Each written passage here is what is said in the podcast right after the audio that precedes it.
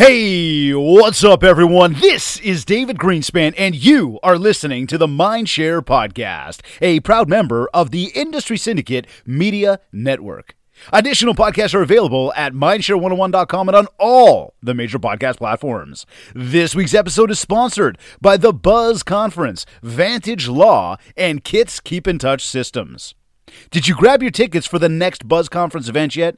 It is called Empower Her. This is a women's virtual leadership and empowerment summit taking place tomorrow, April 8th, and moving on to April 9th. Conversations and discussions will take the day from success and failures to marketing promotions, social media influencer communications, mentorship and networks, and so much more. Women in leadership roles continue to grow and elevate our real estate industry more than ever. And the Empower Her Conference is going to shine a bright light on the powerful females driving our industry forward. So make sure you save the date, April 8th and 9th, and book your tickets. You can find out everything you need to know about all of the great events put on by the Buzz Conference by following at the Buzz Conference on Instagram. Registration links are in their bio. We're excited to have Vantage Law with us again for this episode. Their principal lawyer, Alessandro Ocampo, says, "We are committed to delivering service excellence to our clients and partners in the areas of real estate law and private lending. We also provide notary public services. We pride ourselves on handling your legal needs in a personal and professional manner. And our promise to our clients and partners is to deliver our services in a respectful, approachable, and hospitable manner. We offer virtual service and mobile service within a 2-hour radius of our Vaughan office with evening and weekend availability for the convenience of our clients. Be sure to check in with Alessandra and Vantage Law for all of your legal needs." And of course, Kits. Kits is always with us. Kits offers a fully loaded cross-channel marketing suite, including Loop CRM, websites, personalized newsletters, follow-up tools, curated social media content, wow calendars, and so much more. All to help you manage your business, build mindshare, and drive even more sales. You can learn more on my site, Mindshare101.com, by clicking on Marketing. I also want to share that we're working to get to 100 reviews on iTunes, and I want you to be a part of it. If you have already, thank you. If you've not yet, please take 2 minutes, go to iTunes, rate the show, leave a review. It is really, really easy, and once again, thank you in advance. Today's episode is number 124. She serves as president and CEO of the Realogy Expansion Brands portfolio, which include Better Homes and Gardens Real Estate and ERA, focusing her efforts on guiding the strategic growth of the brands within the division. She most recently served as president and CEO of Better Homes and Garden. Under their leadership, the brand grew significantly across more than 40 states and 6 countries and established a unique position as real estate's lifestyle brand. Well known for building brands based on next-generation consumer insights, along with her innovative marketing and sales acumen, her tech-forward mindset has been proven to usher brands to the next level in the industry which she serves. She's a strong advocate of engaging with businesses and consumers through social media channels, making her the most followed CEO of a national real estate brand on Twitter. And she currently serves on advisory boards for the National Association of Realtors, Real Estate Services Program, the Asian Real Estate Association of America Education Foundation, New Story Charity, a certified 501 that builds safe homes and transforms slums into thriving communities in developing countries. In December 2018, she was appointed as a strategic advisor to the Wine Society, a premium wine subscription company, in the development and growth of the company's mission and business plan in efforts to build brand awareness and move the wine industry forward in the same ways she has done for real estate.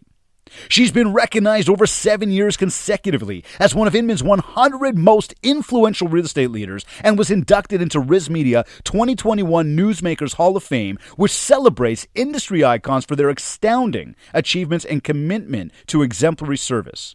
Additional accolades include the Swanepoel Power 200 list, named a Luminari in RISMedia's Newsmaker list, an industry game changer by Real Trends, one of the most influential real estate executives by Real Estate Executive Magazine, and has profiles in Diversity Journal's Diversity Leader and Women Worth Watching lists.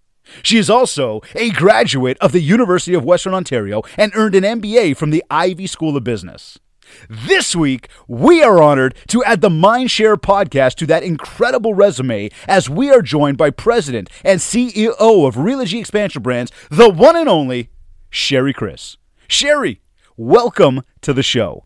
David, I've never heard my resume read that way. I'm embarrassed. Sounds a lot better than what it really is when you say it. Well, I will tell you, reading through it, there's times where we get these things and we think, let's chop them up, let's wordsmith them, let's kind of make them in our own, maybe crunch them down a little bit. And as I was going through, I'm like, wow, this is impressive stuff. No, seriously, it is an honor to have you on the show today. Thank you for making the time. And that is quite the resume. And we are excited to have the Mindshare podcast do it. It's an honor to be here today, David. It really is. Oh, I'm so excited. And I'm in Toronto as we speak. So I know. I was blown away when you said that part. I thought, like, go figure that one. And then we started talking about all the restrictions and everything else. But I'm going to leave that one for another time because we got more important things to talk about today. Mm-hmm. So I'm curious. I wanted to ask you, what have we learned about the industry, about the market, about consumers overall over these past 13 plus months now? What is the most positive lesson that we believe came out of COVID so far? Well, David, we wrote at Realogy Expansion Brands, we actually consulted with many of our broker owners, not just around the country, but around the world, because the ERA brand is in 36 countries. And we constructed a white paper about leading during the time of COVID. And some interesting information came out of that white paper, but let me summarize it with just a few key points. Is that number one, broker owners really put their arms around their agents in the early days, and that has continued today. So most of our companies have a very, very strong culture, but that culture went even deeper during the initial time of COVID, and certainly as we've gone over the 1 year mark. So that's number one. Number two is that agents created deeper relationships with the end consumer, and that's great because they gave back to their communities during COVID and all of those important things that realtors do on a regular basis. But it's doubly important because that has continued today.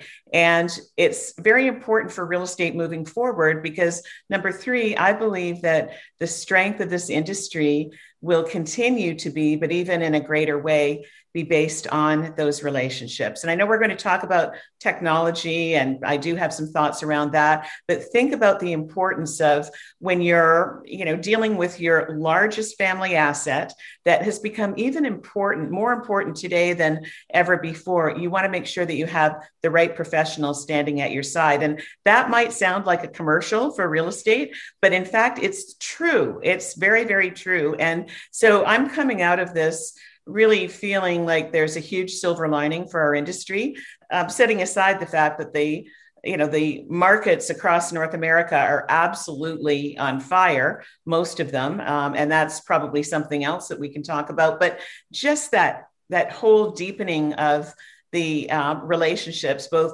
family with your business partners and agents, and even most importantly, with the end consumer. It's interesting. I mean, it's no surprise that you bring up the word relationships. That's what this business is all about. I mean, technology aside, and I do want to dive into a whole bunch of tech with you, but I mean, that's what this business comes down to, is the relationships that we have with other people. And I recall back when this whole thing started, and I was being interviewed on one of the radio stations up here, and they were asking me that of, what are people doing right now? What should we be doing? And I said, look, and this was at the time, reach out to the small businesses where you buy milk and eggs on a regular basis, that they're not the big box store, the one where it's like mom and pa that own it. Call them and just let them know, like, you're going to be back, right? Lockdowns or not, like, you'll be back. Put a smile on their face. And the idea there was build a relationship. I mean, I'd said to people, and I've said this many times before, but pick up the phone and make your calls. People would turn back and go, make my calls, but I shouldn't be making phone calls about real estate right now. And I didn't tell you to talk about real estate. Exactly. Just call and be relational with people. Yeah.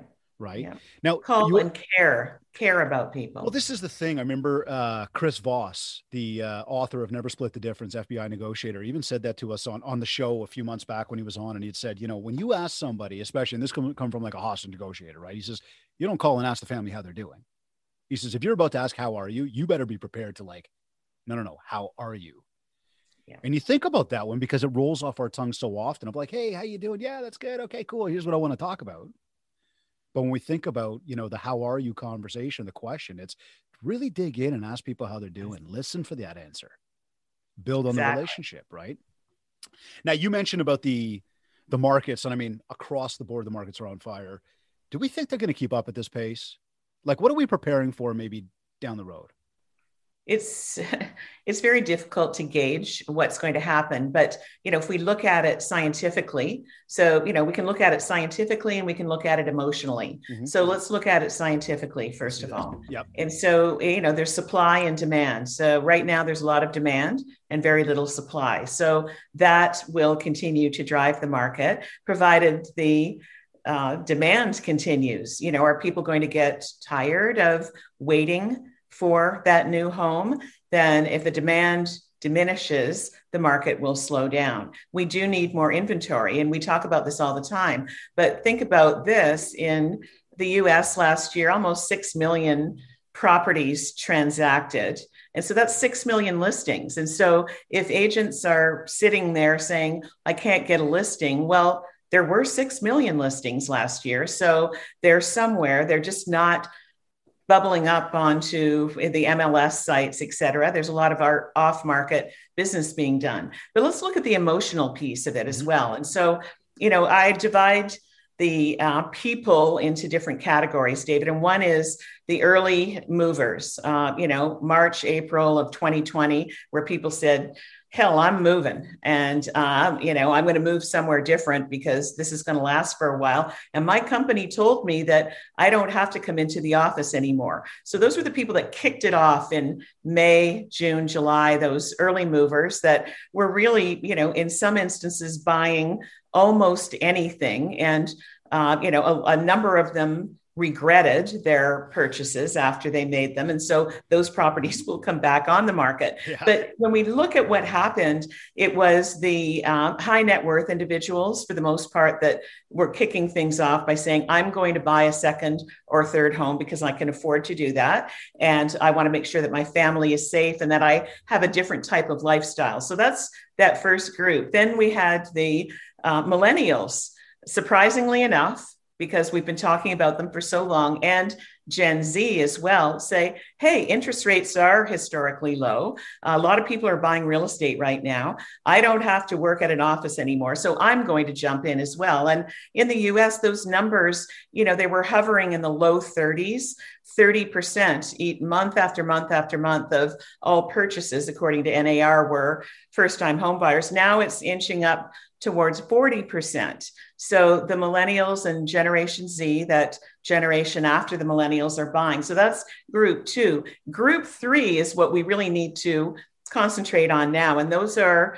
methodical people who are saying, okay, we've been in this for a year now, and I really do want to move somewhere else. I want to move to a state that is more tax friendly, or the climate is better, or I want to move to the country rather than the city. And so that will continue to drive the market. But we don't know. It's impossible to know how long this is going to go on for.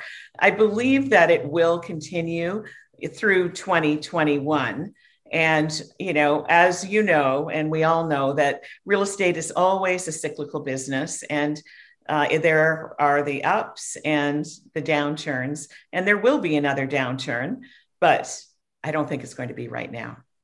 You know, I've said this to people is prepare for it, right? And that's not to be pessimistic. That's just to be realistic. Like you said, what goes up must come down. That's just the way things go. And I also look here and sort of this kind of leads me into the next question, because I'm trying to figure out where people are getting all this money from, you know, and what this is going to do to affect us in the next 5 to 10 years. And I mean, I you know, I got some friends of mine that put an offer for $400,000 over on a property that was already listed at $200,000 over, which really meant they were going $600,000 over, and they lost.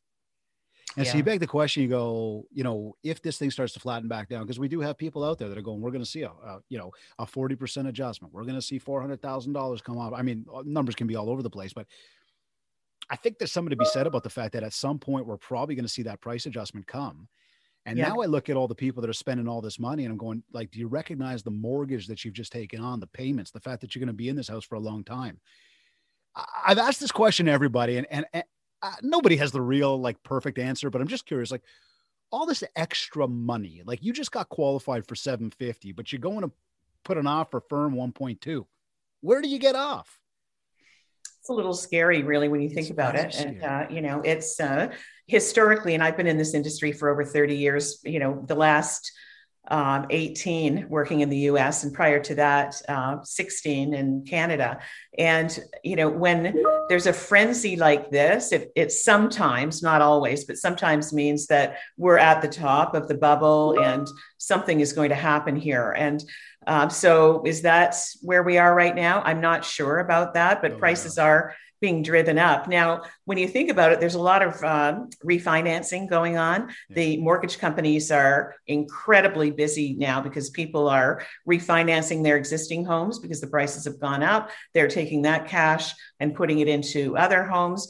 Also, you know, think about this, David, in the early COVID days, I have a very strong feeling that you know, that many people decided that liquidity was, you know, a good route to go. And so they took money out of potentially the markets and had cash on hand, seeing the real estate market on an incline, put their money into real estate.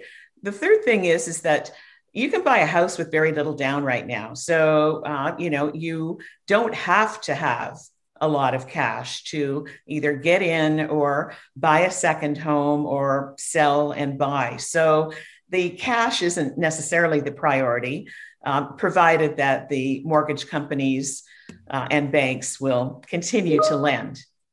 That's the big one to me, is that whole idea of like, you know, I just finished prior to getting on here with one of the groups that I coach, and they're a mortgage company. And we were talking about that, and they're getting it left, right, and center. Like you said, they're incredibly busy right now. You know, yep. They're pre-qualifying people at X. And then like literally the agents are coming back with like, you know, a firm deal that's $300K over. And these guys are going, how do you want me to do this for you right now? Right. Exactly. Tell me you've got at least 48 hours on this thing. And they're like, nah, it's firm. We've got to go. I cannot figure it out. And I think that the long-term effects on this are going to be, they're going to be heavy, you know, they are. And it's going to be interesting. And David, let me apologize for a moment, because I know you heard, and probably the audience heard, a couple of beeps. And so I took care of that. So no problem. You know, these things happen. Oh, please. We're live, rolling with the punches. Yes. It's no problem. But, you know, looking at the money factor, and just briefly on this one, because again, there is no crystal ball. Nobody has the right answer on it. And speculating it can be fun to do, but who knows, right? Capital gains tax is being proposed up here north of the border. You know, there's some fears around that in terms of what's that going to do for the long term. You know, do you think this is a measure to try to cool the market? And if it is, do we think it's going to help, or do you think it would be more detrimental if they went ahead with that capital gains tax? It's a good question. And, you know, it's a difficult one. I mean, who knows what the conversation is behind closed doors, either south of the border or north of the border. And my personal feeling, though, is that, you know, let's go south of the border. And there was a fear for a period of time that the, you know, mortgage interest deductibility would be taken away, and you know what that was going to do to the real estate industry as a whole. And in the end, we all, you know, many of us felt that it might slow it down a tiny bit, but you know, the dream of home ownership and the pride of owning a home was going to, you know, would definitely overcompensate for these types of things. So here north of the border with the capital gains, yeah, things happen in government that affect us, but I don't see the market actually dying temporarily as a result of anything like that. Interesting. No, it'll be interesting to see. I think we're probably a week out from the announcement, so we shall see what happens. You know, think about what's happened in the past, and if you know, we look at Vancouver, where there was the tax. You know, for non-residents coming in and buying properties. So that temporarily slowed the market. Mm-hmm. In New York is the same thing. And so that has, you know, well, the New York market is something different right now because of COVID, but it's, you know, there was a little blip there, but not much. So, yeah. left to be seen as left to be seen. Exactly. These things happen. We get through them. Switching gears. No doubt that embracing technology is a must. Never mind just beneficial to any business, but an absolute must. But what part of technology do we think is the most significant for agents to be leveraging to build their brand, do more business? I mean, what leading trends do we think, you know, there should be a focus on over these next 12 months? And in the face of all this technology, what should realtors be doing to remain relevant in this industry? You know, it's an interesting question. There's so much technology that, there's not that much emerging right now that's very unique and different. There was a period of time where there were a lot of new tools that were coming out and, people flocking to various tools. But what I think right now, and when I look at our broker network across North America and even beyond, is that if you're using simple tools effectively, and making sure that you're keeping in touch with people, that's what needs to be done. So example, I know this sounds very, very simple, but CRM make sure that you have one. Not every agent does. Hopefully, if people are listening to this today and you don't, or you're not using it effectively, make sure that you do. We just announced, ironically, a whole new suite of tools today for all of our brokers and agents that, will be available to them almost immediately, which is great, but they're simple tools that you can use to keep in touch, because the most important piece of the relationship, the most important piece of the transaction is the relationship between the agent and the consumer. And so, yes, there are tools for that, but sometimes your very best tool is the telephone. That's right. Yes. Right? Thank you. Yes. Thank you. Like, there's a lot of technology to take advantage of at the end of the day. And I started today's convo off about it. It's about the relationship. Exactly. Right? So okay. So what's your message to everybody about, like, if I said to you, I'm like, yeah, Sherry, I'm not really into video. What say you at this point right now? Okay, well, you can get me started on this now, and we'll talk about it. So when we talk about technology, there are technology tools, but let's also talk about marketing, which we used to call advertising in the old days. We used to call it advertising. We used to advertise in the newspaper and various flyers, et cetera.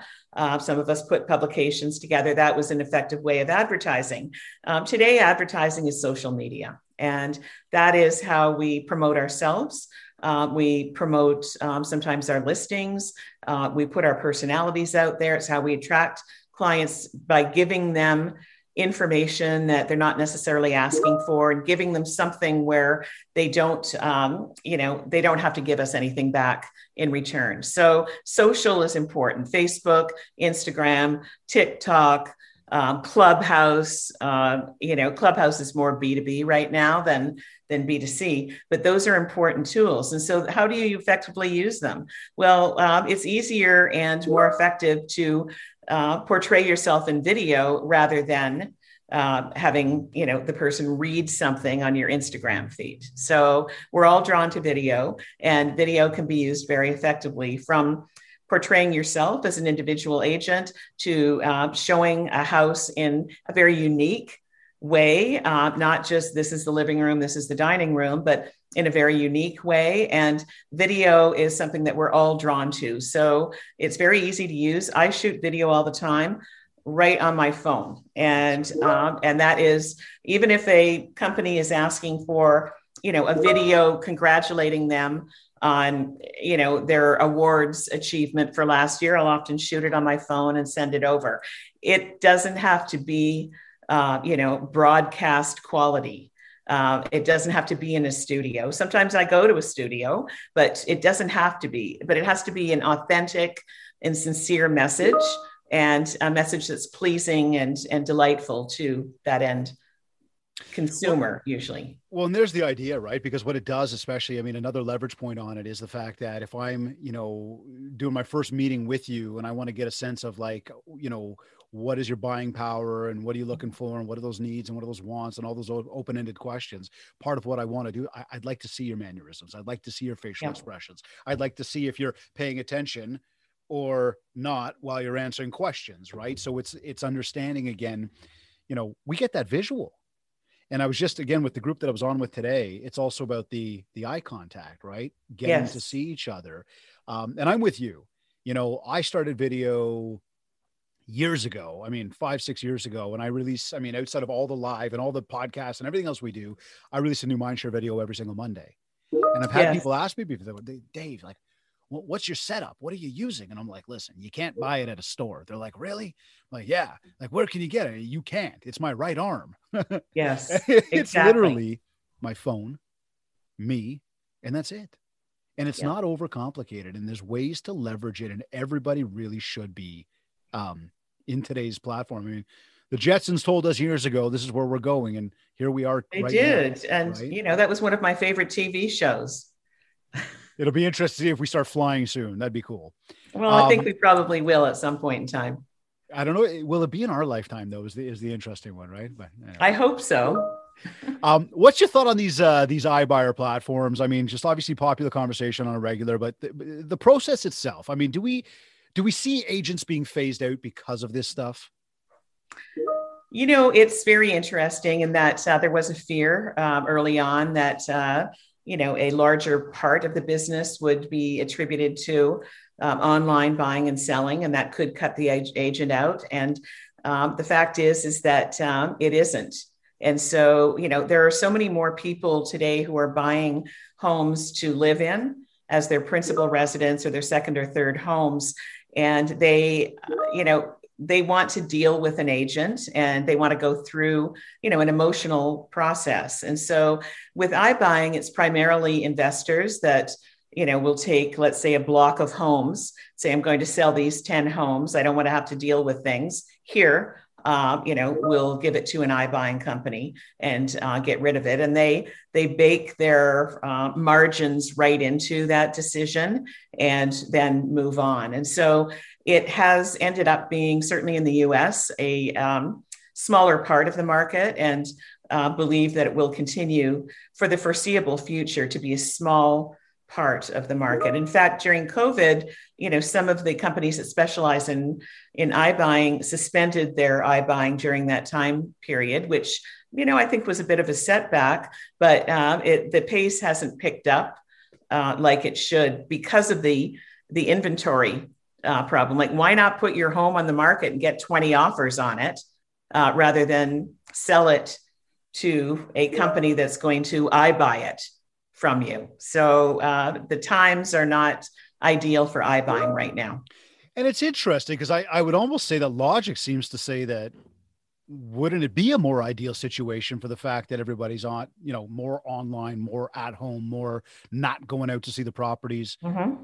I don't know. You'd think that that's it. That's an interesting one. I didn't realize that they've kind of almost taken a step back. They had taken a step back. Yes. And, you know, when you think, I mean, I bought a property last year on sight unseen, mm-hmm. and during COVID, and you know, I trusted the agent that I was working with, and so I had met the agent in person, and I, you know, got to know that person and decided that I was going to trust that person, and so he went and viewed properties and actually used FaceTime to show me everything. And, you know, I made that purchase. And so there's that type of buying and selling that will take place, but who's in the middle of it? A qualified and trusted professional. Look, I come back to this and we hear it all the time about the movie or the video industry and the taxi industry and the travel industry. I don't believe the real estate industry is in the same boat. I really don't. It's not. Like, this is the biggest purchase of somebody's entire life. Exactly. I don't mean to sound totally off the cuff when I say that I want to be able to reach across the table and touch you. You know what I mean? Yeah. Again, take that within reason. But this is a lot of money. This is emotional. It's the largest asset that most people have. And so whether they have a mortgage or not a mortgage, it's their largest asset. And so that needs to be handled in the utmost of professionalism and trust You know, I can't emphasize trust enough. I'm so with you on this. And I think that, again, and this is hence why I asked the question around technology. It's especially for our audience and everybody listening, you know, to really, truly, you know, take that one in and understand that, yes, there's a lot of tools at our disposal that we should be leveraging. I mean, just as we brought up the Jetsons and video and everything else, like leverage. The fact that you did that FaceTime, that incorporates video, that incorporates tech, but there's still the people thing going on there. And that's the big message to really take in right now is that, you know, we've got to keep the human being aspect, the human element part of this whole thing. And I believe that as long as agents continue to understand the tech is there to help you, it is not there to replace you. And do not put people on a, you know, set it and forget it on complete automation, because at some point we will feel like it's a robot. And now we don't have that connection point. And now you don't set yourself up for the best opportunity to get that deal. I mean, you said 6 million deals there, you know, and if you said you didn't get a deal, but there was 6 million out there, again, it comes back to the effort that you're putting in. Exactly. And, you know, shifting that focus. And, you know, in speaking to agents, I talk about the fact that, you know, you need to spend most of your time today, like 60, 70, 80% of your time on how to, you know, how to get a saleable listing. What are you going to do to get a saleable listing?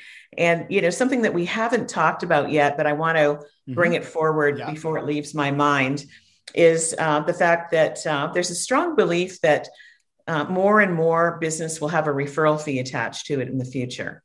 And so that's something to think about from an agent's perspective and a broker owner's perspective is that, you know, affinity groups, relocation, lead generation, companies like, you know, Zillow as an example, which is both in Canada and the US. So more and more of the agent's business will have a referral fee attached to it. So you have to manage your business differently now. You have to think, okay, what portion of my business am I able to get on my own? And how much time should I spend on that? And then what portion of my business is going to come through, you know, efforts and paying for that business in a different way. So it's our industry is changing, and it's changing in that direction.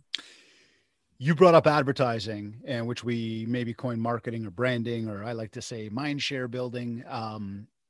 You know, when we look at that, and we look at where people are getting their business from, you know, it always comes back to understand who your audience is, right? Like, where is your business coming from? Who are those audiences? And now figure out what is the best channels and best messaging to use to get across those audiences. And you know, we look at that too. Something I'm hearing often, and this is coming more from the boards and the associations, where there's a growing concern from the membership that the board of the association is not doing enough to try to drive business back to the members. And I got this thing in my head that goes, but that's not why they're here. And so even including the big brand in that, should the agents be leaving it up to the brand to do the big advertising push, or should they just be continuing to develop their own individual brands and grow that real estate business as an actual business?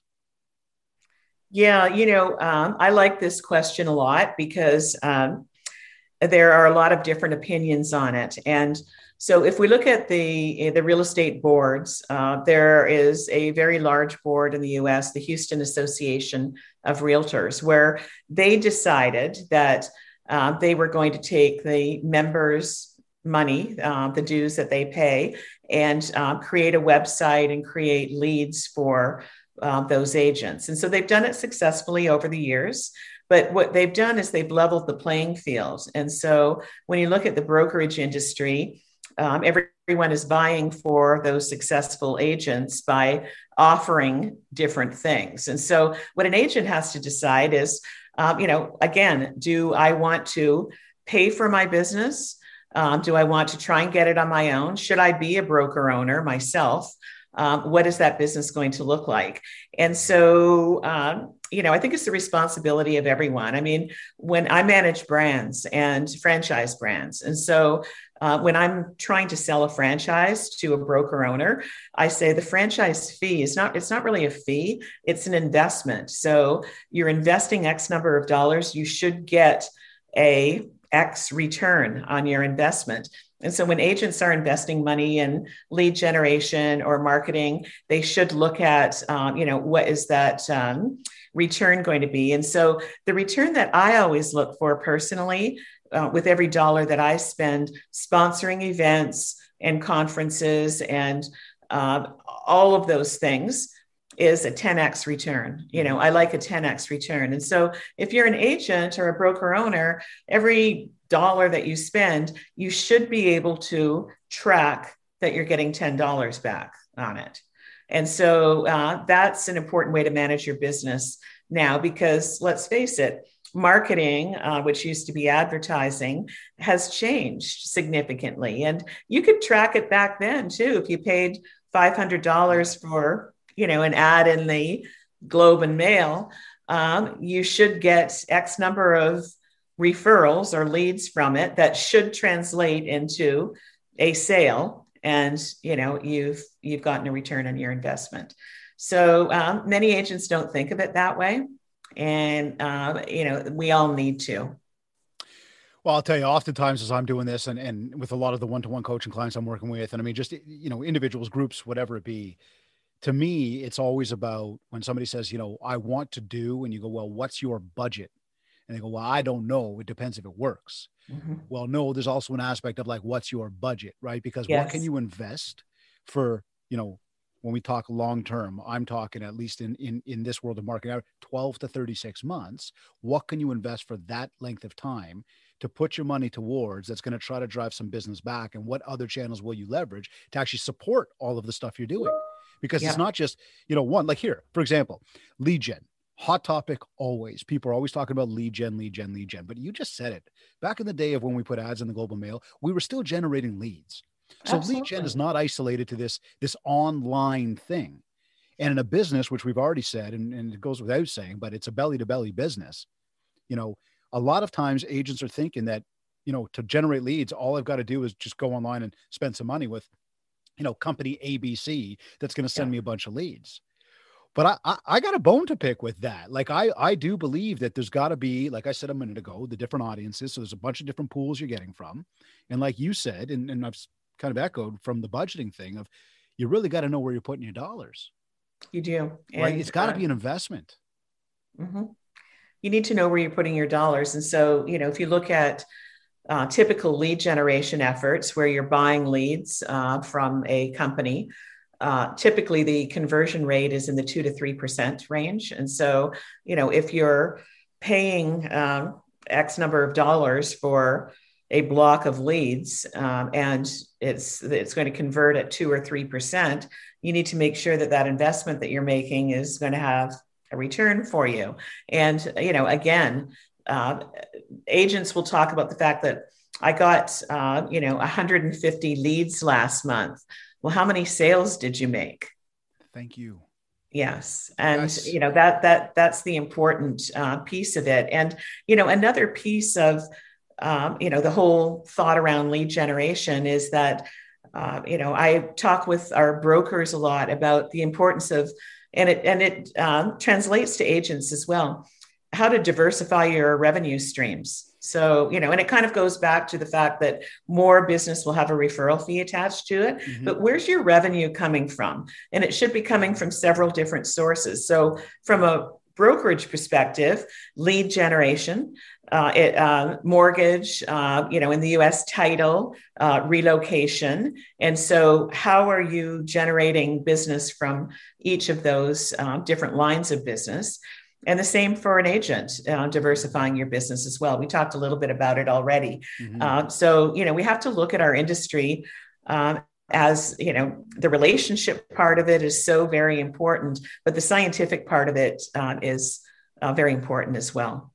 Well, that is exactly where we are able to leverage tech these days to really look at and say, where am I getting my volume? Where mm-hmm. where is my traffic coming from? Exactly. What avenues are, and look, I don't want to put in anybody's mind right now to, pay attention too much to your vanity metrics around likes and views, but there is something to be said about all these platforms do provide insights, be it Google, be it Facebook, Instagram, they provide insights. You get to see what's going on. When is my audience online? What are they attracted to? What messages, right? Leverage it, figure out what people like, then redeliver that value back to them. Well, and they, you know, now we don't track fans or friends, we track engagement. Right. And so, you know, that even takes it further than a like or a view. How is the audience engaging with you as an agent or as a broker owner on social? And so we track that religiously. And I can tell you that with, you know, one of the brands that I oversee, our engagement is very, very high. It's one of the highest levels of engagement in the industry because that's what we put our money towards. And then with the other brand, we're building it up now. So it's going to be equally as important. And we know how to do that. And that is, that's the difference. So, you know, people are sitting back. I've got a million fans on Facebook. Okay, well, how much business did you get from them? Right. Some of them probably don't even know who you are or, you know, how did they come? Did you buy them? Well, that's people buy, you know, it's terrible to even think this, but, you know, buying friends and fans is a common business practice. It is. Now, as we know from the algorithms, it doesn't necessarily bode well. You know, some people go after that vanity, but at the same time, too, you're absolutely right. I mean, it's one thing for the world to believe one thing, that perception, but it's another when you look yourself in the mirror and say, like, am I having the success I'm really looking for, what I'm really working towards, right? Yes. What about the whole virtual world of real estate? Is this a fad right now? I mean, we see a lot of agents contemplating and really looking and humming and hawing, but do we see this to continuing to be in an upward trend, or are the bricks and mortar going to be like holding firm ground when the smoke clears? It's a very good question. And, you know, so what I'm seeing, a large number of brokers across the country are, you know, strategically revisiting the office space that they have, including us. So if we think about our parent company, Realogy, we have 350,000 square feet of space in Madison, New Jersey. We made a decision to downsize that by 75%. Wow. So, so we're going to have like right around 50,000 square feet. And what we're going to do with that square footage is have areas where people can come. We'll have space not for 1,000 people anymore, but 200 people. And so people can make appointments. You don't have your own desk or office. And, you know, groups of people can come into the office if they want to have meetings, but you have to plan it in advance. And so that is going to be an interesting future for us as a company. How do you translate that into the brokerage business? So one thing that's happened, and every broker that I talk to tells me this, is that the engagement between the broker and the agent with online virtual meetings has skyrocketed. So it's the same. When we had two virtual conferences this spring, one for ERA, one for Better Homes and Gardens Real Estate. And, you know, in each instance, we had 3 to 4 times the number of people engage in the conference virtually than would have traveled to Las Vegas, as an example. Okay. And so there is definitely value in the continuation of virtual, but I think where we're going to end up somehow is a combination of live and virtual. And so not necessarily at the same time, because it doesn't really work that well, but, you know, have some things live and then some things virtual. And I just got off a big virtual call with a whole group of brokers before we started. And, you know, there were so many questions in the chat. We answered them all. There was so much interaction, and there's no way that we could have done that live in today's world. And it was very effective virtually. So I'm a big believer in, we're going towards smaller office space, but not completely virtual, because agents want, you know, their company, their broker, their fellow agents are like family. And, you know, you want to see and interact with those people. So I believe that it will be a combination, and we're doing work behind the scenes on exactly what, you know, what does the office now of the future look like? It's evolved over the years from what I used to call a cube farm, you know, with 100 cubicles to a beautiful space that has most of the space, you know, consumer facing space. And now it will continue to evolve again. that this is an interesting one, because I know over the past probably 10 years, maybe, you know, minus maybe the last 365, maybe 2 years of it, it was a big push on like renovate the office, bring in the nice tiles, bring in the nice, you know, seating areas, communal areas, play coffee area. Like, where can people come and congregate? And I remember even delivering a keynote in Vegas to a certain group and talking exactly about that, that office culture being that sort of like fifth element, right? Yeah. That thing has changed, but it has not gone away. It's just about, again, back to it, adapting with the technology of how to keep it going. One thing that we know, though, is that agents, most agents still want to get out and see people. They still want to be able to go to the office and be around people. And I think that a lot of the folks that have maybe made some changes over the past year to go into a virtual model where there's no opportunity for bricks and mortar as of yet, at least. I think as things start to come back to normal, which we'll get there, there's going to be a missing element. You know, there's going to be that missing of that camaraderie, that whole thing. But I love the point you brought up as well. Like, you try to do a big Q&A in a live stage, it's not going to go over well. It's not going to go over, but you know, and this was, it's a great to have a Q&A. You know, what I did earlier today was I had two moderators. I had, you know, myself, I had another speaker who was, you know, speaking from a deck.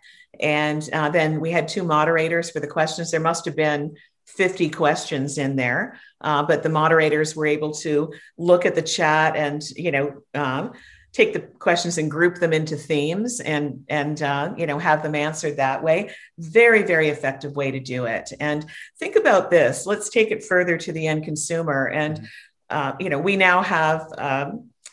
We have virtual listing presentations that agents use. So, you know, on Zoom, everyone is using Zoom now. And so there's no reason why you can't, you know, if I was competing for the listing on your home, where we set up a Zoom call, I start sharing slides about my credentials, what, you know, what we're going to do, the comparables, the CMA, all of that stuff. And get and, you know, have you sign the listing virtually if you're not comfortable having people in your home right now, because let's face it, you know, we think that we're reaching, you know, somewhere towards the end, but we're not really yet, are we? Unfortunately, not here in Ontario. I'll tell you. Not here in Ontario, that's for sure. What happened in the here, right? No, it'll be interesting, but you brought up two things there. It was leveraging a Zoom call to do your listing presentation. And again, there's the leverage of the tech. So it's embracing it, but keeping the human element there.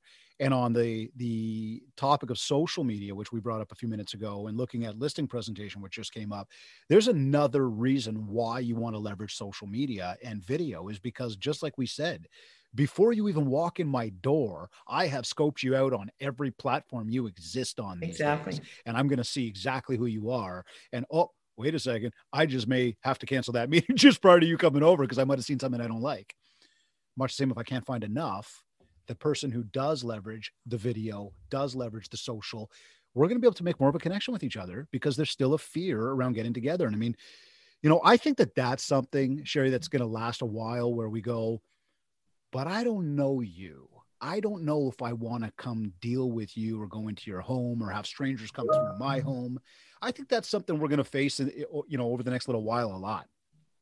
I think we are. And, you know, I think it's more easier to build trust face-to-face, you know, personally than online. So we're going to have to, as an industry and individual agents, work that much harder to build our credibility. So, you know, think about this. And I, you know, for myself, I worked hard to become verified on Instagram, verified on Twitter, verified on Facebook, Wikipedia page, you know, lots of information on me as a real estate professional. So if a broker owner is thinking about joining one of my brands, they're going to look and see, you know, it's the same thing. I'm selling real estate franchises. And, you know, in turn, those brokers are recruiting agents and those agents are selling homes. It's all part of the same food chain, so to speak. And so one of the things that I try and do is set a good example for, you know, the people that I'm dealing with. So they learn from that too. We did that early on. last March and April with the start of the pandemic, and had weekly sessions with all of our brokers and brought in guest speakers. It was, an hour and a half every week that we all got together. There was chat. It was very interactive, and that was the putting your arms around, but it was also training the brokers to, oh, I should do the same thing. So I'm going to follow the same format and do that with our agents, et cetera, et cetera. And so, I'm excited about the future of our industry. I see that, there have been a number of silver linings, a lot of sadness over the past year and tragedy, but you have to look for the silver linings from a business perspective and utilize those. I love that positive vibe. So let me ask you, if you were stepping back into residential sales, mm-hmm. knowing what you know about the industry now, the trends and what's going on out there, where would you start in terms of building your brand and working towards ultimate success? Wow, that's a very interesting question, David. I would do some of the things that I talked about. I'd build a very credible and strong and authentic online reputation, so that people, if they didn't know me personally, would be able to go and see, there's nothing on there that would disturb them. And I would go wider and deeper with a database. So, when I started selling real estate, and I did start my career selling real estate, the first thing that we were asked to do as new agents is, we didn't call it a database then, but, put a group of clients, potential clients together. And as new agents, we thought, oh, I'd be really embarrassed, calling the hairdresser, for example, and asking for business. But today, in today's world, we need to go wide and we need to go deep. And so that database of people needs to include people that you would never, ever dream might either do business with you or refer business to you. And that's what I would do. The first two things I would do if I was starting a real estate practice again today, which, by the way, there are many days that I think, oh, I wish I could go back into sales again, because, I've learned so much over the past 30 plus years, and I could take all of that and utilize it effectively. But I love what I do too much, so that's not going to happen. Yeah, well, and I'm in the same boat exactly. It's like once in a while you go, should I be doing that? But I just love what I do. It's so amazing. But you're making my cheeks hurting right now, because when you said 30 plus years in the biz, and the first thing you're going back to is that database. It's the same thing I say to everybody. Like, if you don't have one, before you brush your teeth tonight, I want you to get a database together. And I mean, I'll challenge people. Like, I won't put it out there right now, but I've done it many times, and many people listening probably know because I've done it to him. But I challenge people that within the next sort of almost 36 hours to add 150 people to your contact list. And it is so easy and so possible. It literally just takes about 90 minutes of your time broken over three separate sessions. 30 minutes, you will get to 150 people, no problem. But I'll leave that for another time. That's where the gold is, right? Now, I just want to touch on this topic for a minute, because I think it's an important one. The importance of communication, the importance of inclusion. We talk about how small the real estate industry is. We look at what's going on right now. There's a lot of posture, maybe a lot of cowboys out there in terms of, and when I say that, I mean, in terms of that fact of like, I just got to get the deal done. I'm doing what's good for my client. And like, I don't care what you have to do, but it's a small world, and you might see this person again. And much the same when we look at the technology and we look at people's mindsets being affected right now because of the seclusion, the distancing, and how, we got our keyboard tough guys. What's your message in terms of just more, I guess, communication and inclusion? And inclusion's a big umbrella over our industry these days. It really is. So, first of all, in one of the core values that we have at Better Homes and Gardens Real Estate is inclusion. And to us, that means including all people and ideas. And so, we go outside the industry. And David, I have to stop for a moment and say, with the beeping and everything. And we can, you know, I'm not afraid to tell the audience this, is that the window washer is outside my window, washing the window right now. So it's noisy. So I am so sorry that I'm not in the studio, Don't worry. You know, these are things that happen every day and we have to deal with them. So I'm ignoring it. And you're, you know, you and the listeners might hear a little bit of noise, but it is what it is. And so it's kind of, you know, it relates to what we're talking about. And that is, you're going to have obstacles and things happen. And, you know, you can choose to be upset about it, or you can choose to just move on and ignore it. And so I'm choosing to move on and ignore it. And now that I've said that, I can't remember what your question was. You know what? I don't even know where I was either. Oh, no. So mindset. It was something about a database. No. Communication, inclusion. Oh, communication. Right? Oh, just looking at that. Yes. So I was talking about core values and Better Homes and Gardens, passion, authenticity, inclusion, growth, and excellence. And so inclusion to me and to us means including all people and ideas. And if you go deeper on that, it means doing the right thing with everyone and, you know, communicating effectively and in a kind way and, you know, giving back to the world. And, you know, setting aside your negative thoughts and really, you know, each and every day you get up and say, what am I going to do today that may make a difference in one person's life? And that person may be somebody that you don't like or, you know, you have bad feelings about, but that doesn't matter. And so that is different than having an effective database. That is living life as a human being who really cares and, you know, wants to do the right thing each and every day. And to me, that's what communication is. It's that positive communication that you relate to someone else that makes them think, okay, yes, I have been by myself for a year, but I'm still a really good person and I have a lot to offer. Oh, I love it. I love it. Have you got a few more minutes? I got a few more questions. Do, yes. Okay. Because I want to ask you about kind of looking ahead over the next 5 years, emerging tech, prop tech, you know, what's Realogy doing? And I wanted to kind of get that in as well. You know, what's Realogy doing to adapt and continue to lead the way in this new world of COVID? You know, what's the big focus on moving forward? How are we helping realtors navigate their day-to-day?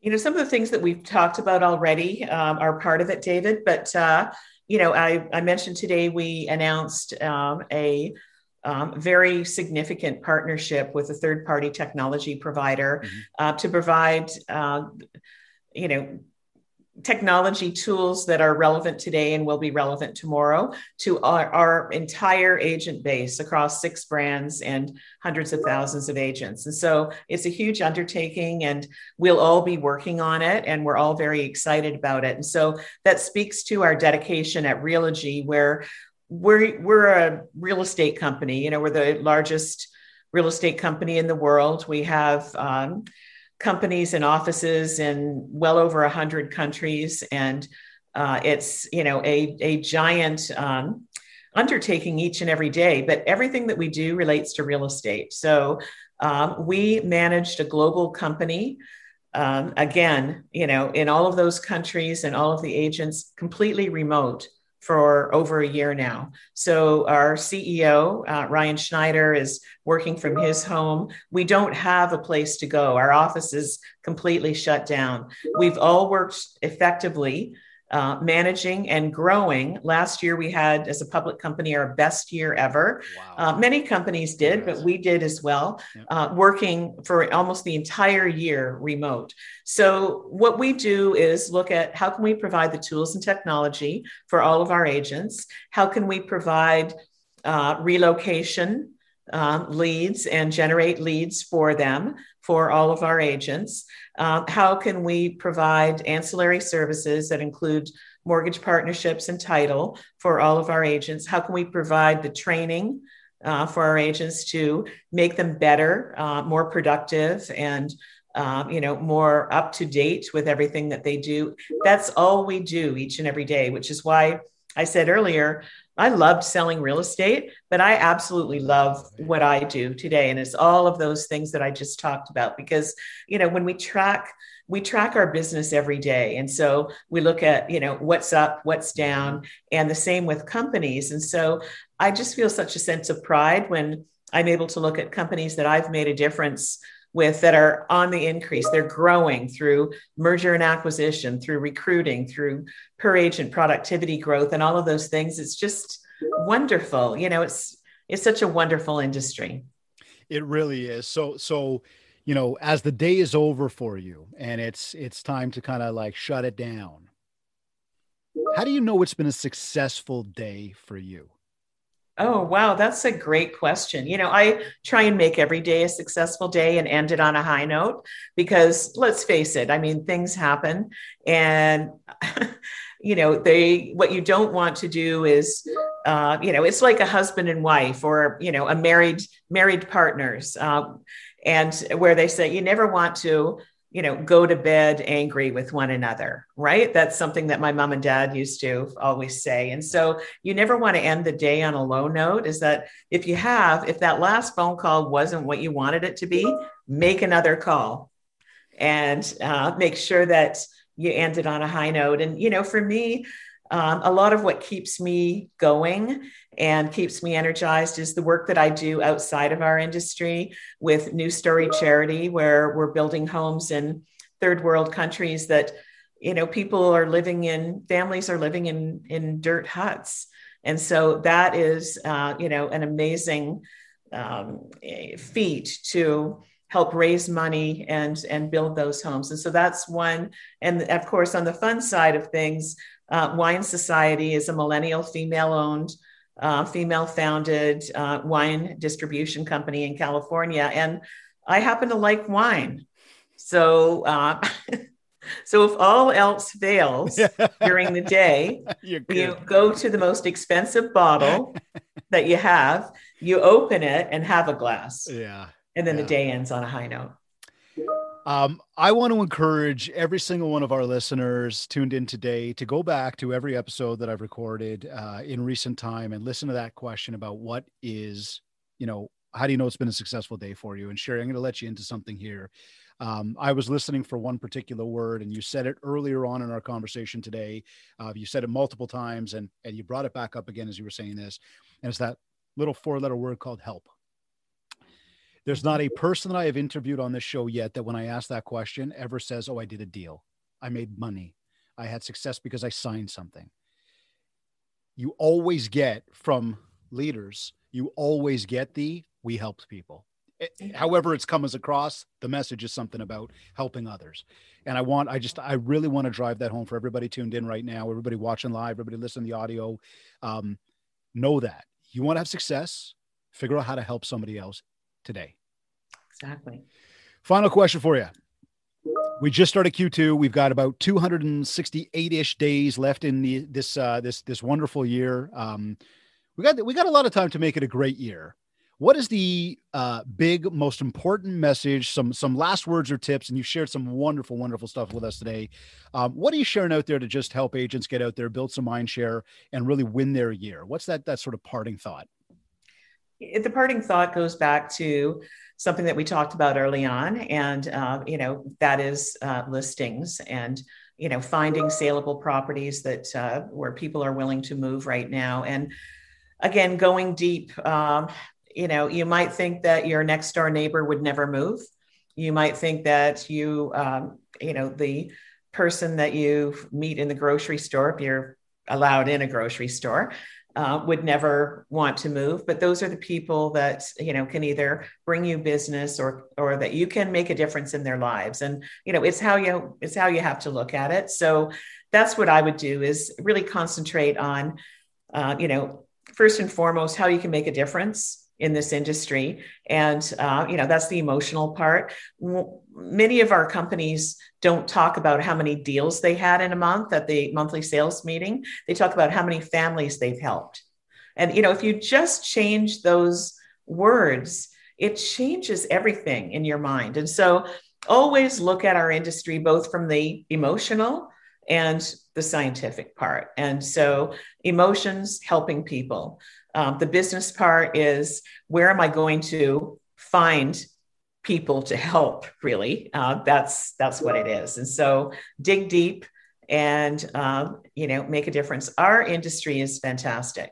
I absolutely love the real estate industry and the fact that we do what we do. We give back so much and we care so much as an industry. And so rise above everyone else and just do your very best every day, and you will make a difference. Where can people find you? People can find me very easily. Just type in Sherry Chris. That is Instagram, Facebook, Twitter. I know my cell phone is out there. I do get calls. Love to connect via DM on any of those sites, and would love to continue the conversation. So it's been such a pleasure talking to you today. Really, it has. I'm very excited about meeting with you and the fact that you would have me on your show. I'm honored. I would say that right back to you. I am absolutely honored that you were able to make the time today to join us. I thank you for all of the amazing insights you shared with us. Hours pass by way too quickly these days, but a big thank you to you, seriously, for all the time, for all the insights, and for all the amazingness you're doing for this industry. It really is the greatest industry in the world, and you're part of the reason why it is so awesome. So thank you. It's my pleasure, and my final word to you will be, this conversation has gone very well. Let's see how we can do more business together. And do something together. So I look forward to it. We'll talk about that later. I look forward to it. Thank you again.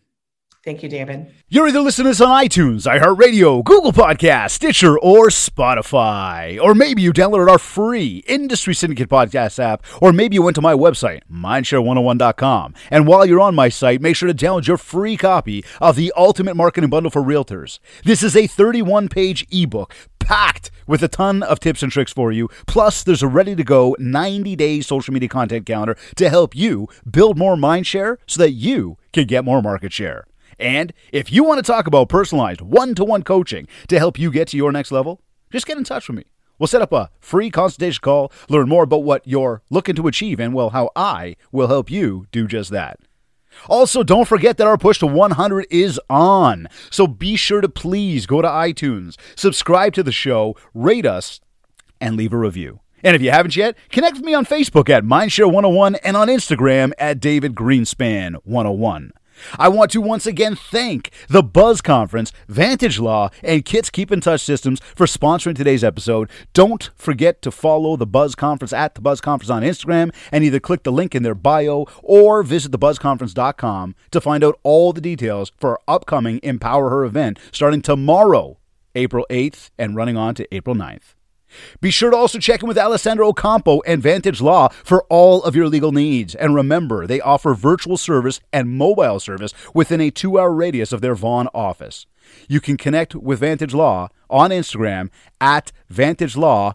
And if you haven't yet, check out the powerful marketing suite offered by Kits, including CRM, websites, lead gen tools, repeat and referral tools, and a library of curated social media content. Just go to my site, Mindshare101.com, and click on Marketing. This has been another episode of the Mindshare Podcast. Thank you for tuning in.